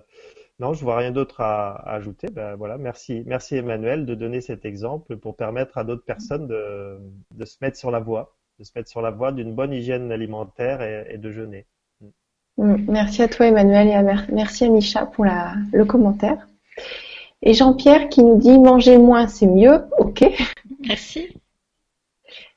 Euh, mais pour une personne qui mange non par faim, mais par compensation et compulsion psychologique, c'est difficile. Pour aider quelqu'un, pour, euh, pour aider, quels sont les aliments ou modes alimentaires qui peuvent aider et sortir de l'addiction alors oui, c'est une question hyper intéressante hein, parce que c'est vraiment le problème aujourd'hui. Alors il faut voir d'où vient l'addiction. Et là, euh, euh, je pense qu'un accompagnement est intéressant. Mais pour moi, mes, constats d'aujourd'hui, c'est que beaucoup de personnes sont déconnectées d'eux-mêmes. Qu'est-ce que je veux dire déconnectées d'eux-mêmes? Ils ne sont plus avec leur soi profond. Le soi profond parlait euh, Yang, hein, euh, Gustave Carl Yang il parlait de ce soi profond, son être, sa, partie divine. Beaucoup d'entre nous, on se met, on se formate, on se formate avec l'éducation, on se formate avec le travail, on se formate avec euh, l'environnement, et euh, on est tellement dans ces scénarios de format qu'on n'est plus vraiment nous-mêmes. Et, quand on n'est plus vraiment nous-mêmes, euh, cette coupure fait que on, comment dire, on a des grosses frustrations.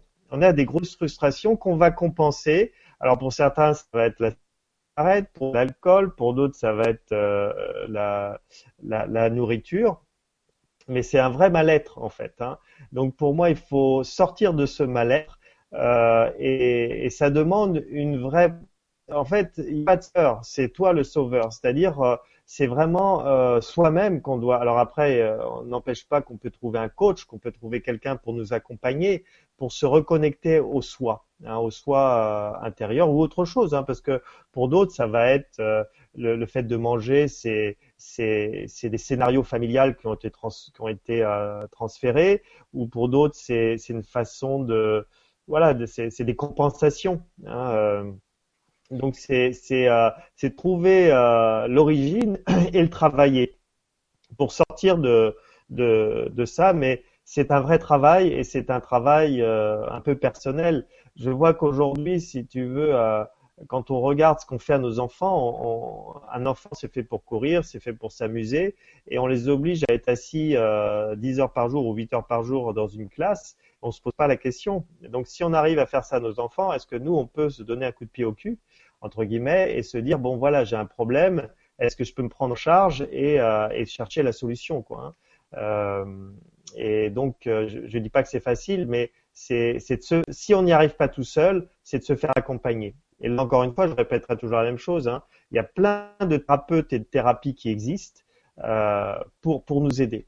Je dirais que beaucoup de gens y arrivent seuls avec le jeûne et le réglage alimentaire. Et quand on ne peut pas, il ben, faut vraiment se faire aider avec un hypnothérapeute ou un coach ou un euh, l'EFT ou trouver une solution. Oui, alors l'EFT c'est une méthode assez simple et assez puissante. Et si tu veux, euh, si tu veux participer, je donne un atelier sur les, les différents cerveaux reptiliens, euh, singulaires intérieurs et tout ça. Et euh, en fait, l'esprit il reconnaît facilement euh, les vieux schémas et ça permet de, reprogrammer en quelque sorte le cerveau. C'est comme une gomme qui enlève les vieux schémas.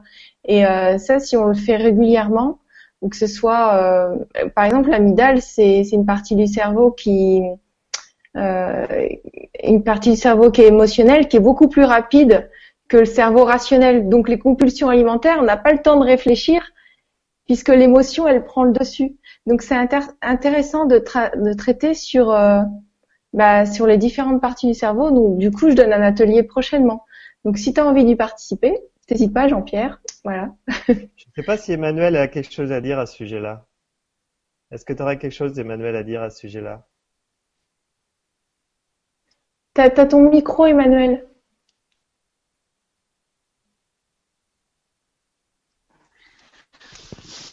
Oui, voilà, c'est ça. J'avais du mal à, enlever le micro. Voilà. Euh, pour pouvoir. Euh, vous m'entendez? Oui. Mhm. Ah. Oui. Euh, concernant l'impact corps corps esprit, c'est vraiment quelque chose de, très profond. Et c'est important de pouvoir travailler les deux et, permettre la déconnexion au niveau des deux. Euh, l'un sans l'autre, ça ça fonctionne pas. Alors tu parlais tout à l'heure de l'hypnose, euh, ça fait partie peut-être euh, des moyens qui permettent en douceur de travailler, mais aussi tout ce qui est relaxation ou sophrologie permettent également de, de, travailler en douceur, un rééquilibrage corps-esprit, de façon à ce que euh, au niveau euh, du, du, rationnel, ça puisse lâcher aussi au niveau euh, émotionnel et lâcher aussi au niveau physique, puisqu'en fait, toutes nos émotions s'inscrivent également dans une dimension très expérience de vie, que ce soit les nôtres ou celles d'héritage. Hein. Parlait d'héritage également de nos, de nos grands-parents, s'inscrivent après euh, dans nos mécanisme un peu de défense de façon à nous, à nous protéger. Pour certains, ils peuvent être euh, encore d'actualité dans nos vies. Pour d'autres, ils sont absolument plus d'actualité, sauf qu'ils continuent à nous, à nous diriger. Donc, euh, le travail de prise de conscience euh, à, à, plusieurs niveaux et, se fait également au niveau cérébral, comme l'indique Gwen puisque sinon euh, les différentes zones corporelles qui s'inscrivent au niveau cérébral euh, ne vont pas pouvoir euh, lâcher en même temps, ainsi qu'au niveau émotionnel et au niveau rationnel. Je n'investis pas la dimension spirituelle, mais elle est effectivement à prendre en compte puisque c'est encore une autre dimension et un autre étage. Bien évidemment, si on peut travailler le corps, l'émotion, le rationnel et le spirituel, on est dans un travail euh, profond et en principe, euh, on est dans une, dans une très bonne adéquation. Je ne sais pas si je réponds, si je peux vous aider, mais ça, je pense que, c'est vraiment quelque chose de très important. Mm. Merci. Ce que je rajouterais par rapport à ça, c'est que euh, il faut vraiment observer ça comme, comme un cadeau. Hein. ça, ça, va, ça va peut-être surprendre la personne et euh, la difficulté, en général, dès cette difficulté, il y a souvent un cadeau. Je ne sais pas si c'est le cas de Josette ou euh, il, y a, souvent un cadeau derrière nos difficultés. Et, et le fait que la personne n'arrive pas à sortir de, sa dépendance va le couvrir des choses sur elle, va découvrir des choses sur la vie qui après euh, pourraient lui être très utiles. Hein. Donc euh, on, on, grandit de nos difficultés. Nos, quand tout est facile, bah voilà, on n'apprend rien. Mais quand euh, on a des difficultés et des choses qu'on veut absolument changer, eh bien, ça nous fait découvrir plein de choses. Pour certains, ça va leur découvrir la spiritualité. Pour d'autres, ça va euh, faire découvrir un nouveau métier des fois, nos, nos, problèmes viennent simplement qu'on fait des choses qui qui nous correspondent pas du tout. Donc, euh, ça nous oblige à aller au-delà, faire des recherches et, et, peut-être métier pour certains.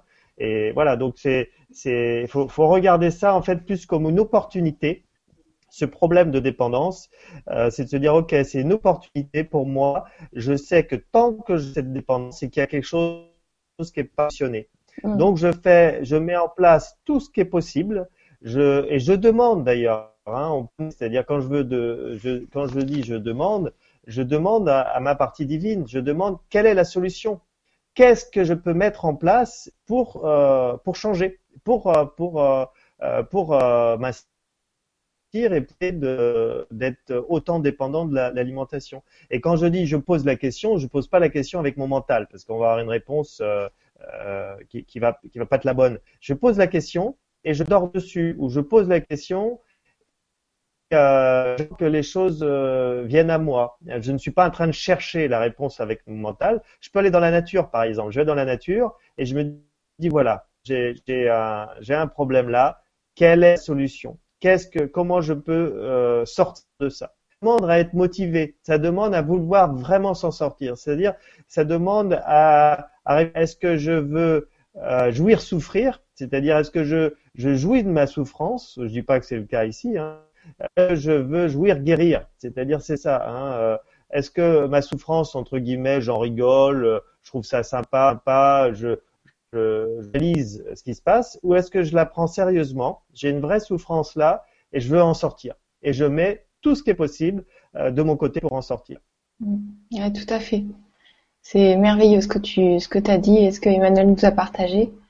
Et, euh, et c'est vrai que de regarder aussi si on a un, intérêt secondaire à, rester comme ça, si on, aime bien être dans la plainte ou, ou, ou se faire dorloter par quelqu'un, dire oh mon pauvre et tout. Donc des fois on a des intérêts secondaires à, à être malade ou addict ou des trucs. Donc c'est difficile à dire, mais c'est vrai, on a chacun son intérêt positif ou négatif. Peut-être aussi euh, demander, comme dit Eric, à ses parties divines et euh, faire une prière le matin et dormir dessus aussi le soir et accueillir cette addiction parce que plus elle sera rejetée, plus elle va se manifester, elle va crier encore plus fort. Donc ok, c'est pas cool pour toi, mais je crois que ton corps il, il a envie d'être entendu, peut-être l'accueillir donc euh, c'est chouette euh, tout ce qu'a dit Emmanuel et tout ce qu'a dit Eric parce que c'est c'est tellement ça quoi. Et, c'est de se euh, dire, de dire j'ai la réponse. Aujourd'hui je ne sais pas. Je ne sais, je ne sais pas. Je, je, je, ne connais pas la réponse, mais elle existe. Elle mm. existe. Donc donc je, je je vais la trouver. Dire, vais trouver la solution. Oui, je demande si même si je ne sais pas comment.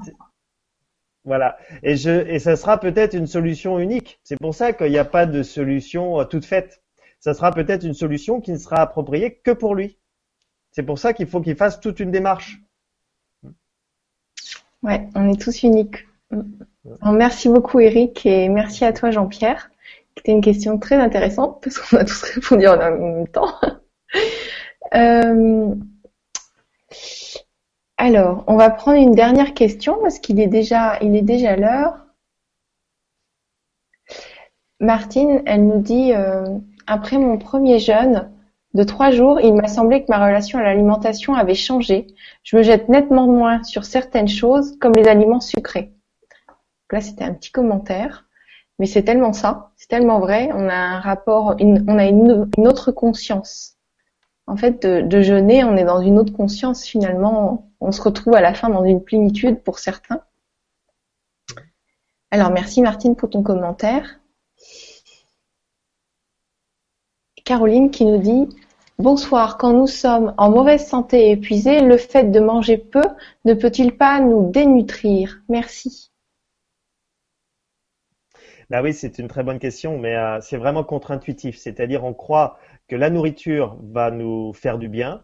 Et d'ailleurs, c'est ce qui se passe. Hein. Les médecins, euh, pour les gens sous chimio ou en cancer, vont le dire de manger plus, alors qu'on a observé, et ça, c'est pas moi, hein, c'est Walter Longo, qu'au contraire, manger moins va, nous faire du bien. Alors, comment expliquer ça? C'est simplement, il faut comprendre le potentiel comme un budget vitalité à l'intérieur de nous. Et ce budget vitalité, il est dispatché entre le système digestif, les émontoires, euh, le euh, comment euh, l'appareil locomoteur, voilà. Et le fait de manger moins, eh bien, on va avoir une meilleure vitalité, on va avoir plus de vitalisme. Alors c'est contre-intuitif parce qu'on va croire qu'on va être mieux. Ben, on est fatigué quand on jeûne, on est en forme d'hibernation. Mais par contre, c'est le corps, lui, qui va avoir plus de, vitalité. Donc, il va recevoir, le corps va recevoir beaucoup de plus de vitalité. Et notre système immunitaire euh, va mieux marcher. Donc, quand on est malade, c'est ce qui compte, c'est le système immunitaire. Et on sait, et ça c'est démontré, c'est Walter Longo qui l'a démontré, c'est qu'au troisième jour de jeûne, donc ça fait trois jours qu'on ne mange pas, notre système immunitaire est au top de ses performances. Pourquoi? C'est parce qu'il reçoit le maximum de vitalité. Et c'est pour ça que jeûner trois jours pour euh, quelconque maladie, ben, ça nous fait beaucoup de bien. Et aujourd'hui, on pense l'inverse. On va même euh, forcer les enfants à manger. Alors, je dis pas que ça se passe, mais moi, j'espère pas forcer un enfant à manger parce qu'il est malade. Il faut faire l'inverse, en fait. Quand un enfant est malade, il n'a pas faim, il faut pas le forcer. Et dans la nature, un, animal malade va arrêter de manger parce que c'est naturel. On n'a plus faim quand normalement on, est malade. Donc, euh, au contraire, oui, c'est c'est contre-intuitif. Il faut se mettre un peu la tête à la tête. Alors, peut-être c'est ma connexion qui n'a pas bien fonctionné. Tu disais c'est contre-intuitif. Oui, il faut se mettre un peu la tête à l'envers euh, pour, euh, pour comprendre le phénomène. Ouais. D'accord. Mais écoute, euh, merci beaucoup Eric pour cette réponse et Caroline à toi, merci aussi. Et bah, merci à vous quatre Merci. À vous, à vous trois, à vous quatre. C'était chouette de vous avoir là pour un témoignage et, euh, et puis finalement pour élever les consciences, pour, euh, pour penser ces, ces, ces troubles ou ces malaises, ces malaises et ces maladies, ou même euh, juste pour, pour s'élever pour le plaisir de découvrir des nouvelles choses. Et euh, alors pour ceux qui, qui, qui, veulent contacter Eric ou se renseigner pour les stages qu'il propose, euh, le site est dans l'article. Tu peux, tu peux citer le site, c'est. Euh, c'est Jeûner pour sa santé. Jeûner pour sa santé. Jeûner pour sa santé, ouais. Mhm. En tout cas, merci de tout cœur euh, de nous avoir suivis. C'était euh, très sympa de passer ce moment ensemble et avec vous quatre aussi. Donc, si tu si as un mot de la fin, Eric. Qu'est-ce que tu pourrais ben nous dire à tous? Ben Moi, je remercie euh, du fond du cœur ben, toi, Gwen, déjà de, nous offrir cette opportunité. Euh, Josette, euh, Emmanuel et Stéphane, je remercie aussi du fond du cœur de venir jeûner, de, de, venir témoigner, témoigner de leur expérience. voilà, et j'espère qu'il y aura de plus en plus de monde qui vont oser jeûner, qui vont oser l'expérience et, et en les, parce que pendant longtemps, le jeûne, c'était un peu comme on se cache pour jeûner. On n'en pas sa famille, la personne, parce que ça fait peur, parce que c'est une secte, alors que c'est tout à fait naturel. Ça devrait être quelque chose de vraiment. Euh, si, si, toute la population, alors c'est à mais au moins si à, 30% de la population française se mettait à jeûner, je vous assure qu'il y aurait une vraie différence sur euh, sur, la santé globale. Hein. Donc mmh. euh, voilà, je, je souhaiterais qu'il y ait vraiment un mouvement qui se passe au niveau du jeûne et du, du changement alimentaire. Je pense que euh, nous, les hommes, on, on visite les, les, extrêmes. On a, on a peut-être mangé d'alimentation avant la guerre, euh, mais là, on a suralimentation. Et, et nos problèmes de santé aujourd'hui, c'est ça. Hein, c'est pas autre chose. C'est trop d'alimentation, trop de, de manger, trop d'alcool, euh, trop de cigarettes. Et c'est ça qui, qui vraiment est nos, nos causes de santé. Donc c'est vrai qu'on fait beaucoup de recherches sur le cancer, déjà s'il y avait euh, une bonne hygiène de vie, ben, on verrait une grande différence sur, euh, sur la santé de, de la plupart d'entre nous. Quoi. Mais merci, beaucoup. Euh, alors, euh, je vous retrouve bientôt. Je vais programmer une conférence sur le tri conscient. avec Thomas. Donc ça, ça sera peut-être en septembre. En attendant, pour le moment, de ce que je me souviens, il y a deux ateliers, le rituel bon pour l'esprit et le FT que j'ai proposé sur les différents cerveaux. Donc c'est un petit peu global. Voilà, donc euh, je, je peut-être que j'oublie euh, quelque chose dans le programme, mais euh, à bientôt pour les prochaines conférences et merci de tout cœur de nous suivre. Je vous embrasse très fort et gros bisous à vous quatre aussi. Merci, merci Gwen. Merci. À bientôt. Merci, merci. À merci. bientôt.